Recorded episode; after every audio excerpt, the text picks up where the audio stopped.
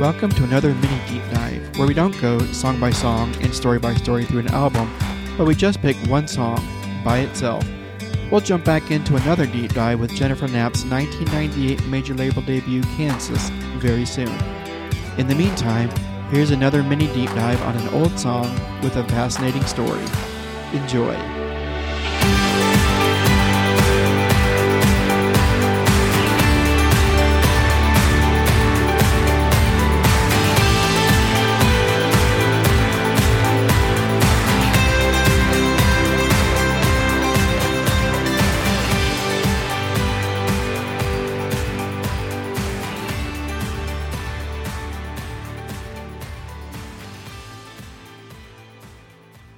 Susan Warner was eight years old when her sister Anna was born on Long Island in New York. Life was good for the Warner sisters. Dubbed the era of good feelings, national pride and unity were a new high for this burgeoning nation in the shadows of the War of 1812. The Warner family lived in the upper crust of New York society, Mr. Warner, a successful attorney, and Mrs. Warner enthralled in the elite circles of high fashion. The era of good feelings for the Warner girls, however, was short lived as their mother passed away early in their childhood. By the time they were of marrying age, their father had lost all of his wealth through a series of poor investments and subsequent lawsuits.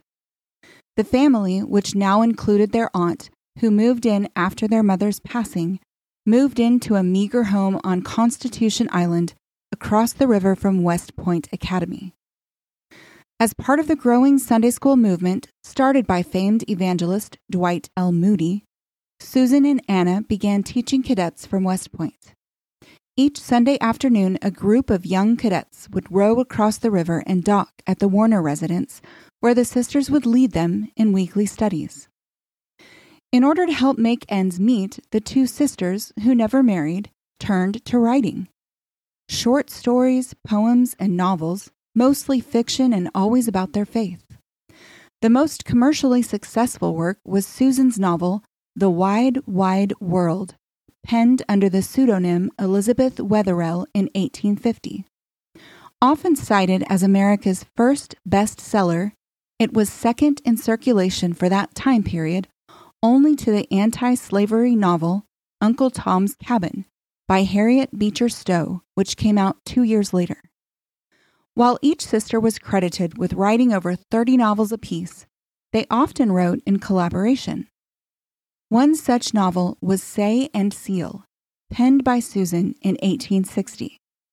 The book tells the story of a young, impressionable, but bright woman named Faith, who, through great resolution and determination, is able to avoid the dangers and evil around her. Drawing on biblical wisdom and quotes throughout, Say and Seal was lauded for infusing Christianity in the context of a drama that was both relatable and easy to understand. Nestled in the midst of Faith's journey is a scene that might have just as easily gone unnoticed. Mr. Linden, the protagonist Sunday school teacher, whose purpose was to keep Faith pointed in the right direction, was tending to a young boy who was on his deathbed. As Susan was writing the story, she needed a simple poem that Mr. Linden could sing to comfort the boy, so she asked Anna if she could write one. A short time later, Anna returned with a finished poem, and there, in the seventh chapter, the scene plays out with these words And for a while, then Faith had nothing to do but to look and listen, to listen to the soft, measured steps throughout the room to watch the soothing, resting effect of the motion on the sick child, as wrapped in Mr. Linden's arms he was carried to and fro. She could tell how it wrought from the quieter, unbent muscles, from the words which by degrees Johnny began to speak. But after a while, one of these words was, Sing. Mr. Linden did not stay his walk, but though his tone was almost as low as his footsteps, Faith heard every word.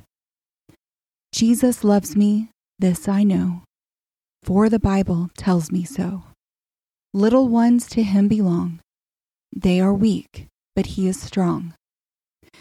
And with those words, along with three more stanzas, the world was introduced to the song Jesus Loves Me, Though not the music just yet, that would be added two years later by a New York City composer named William Bradbury, who happened upon the poem while reading the novel. He also added the refrain, Yes, Jesus loves me.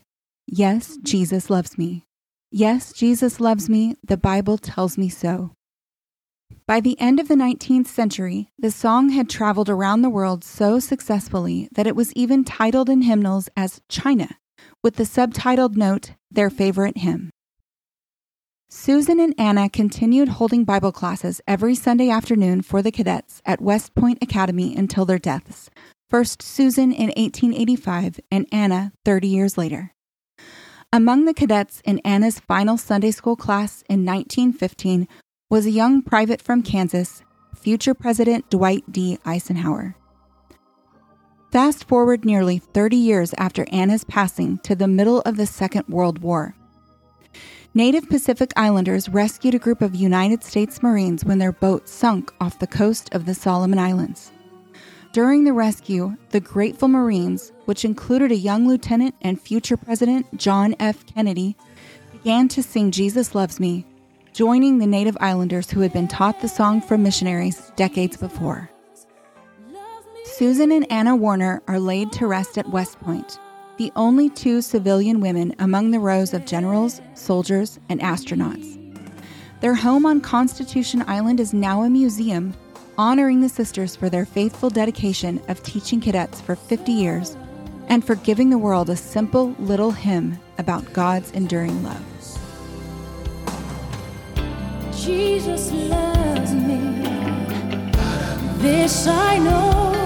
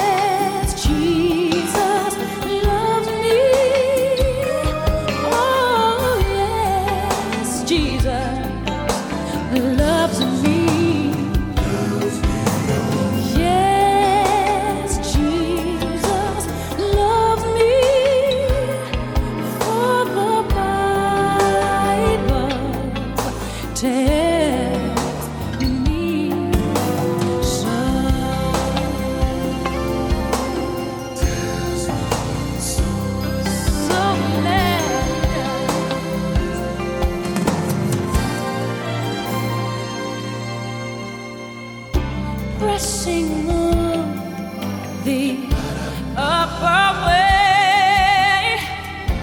Always guide me, Lord, I pray. Undeserving and stubborn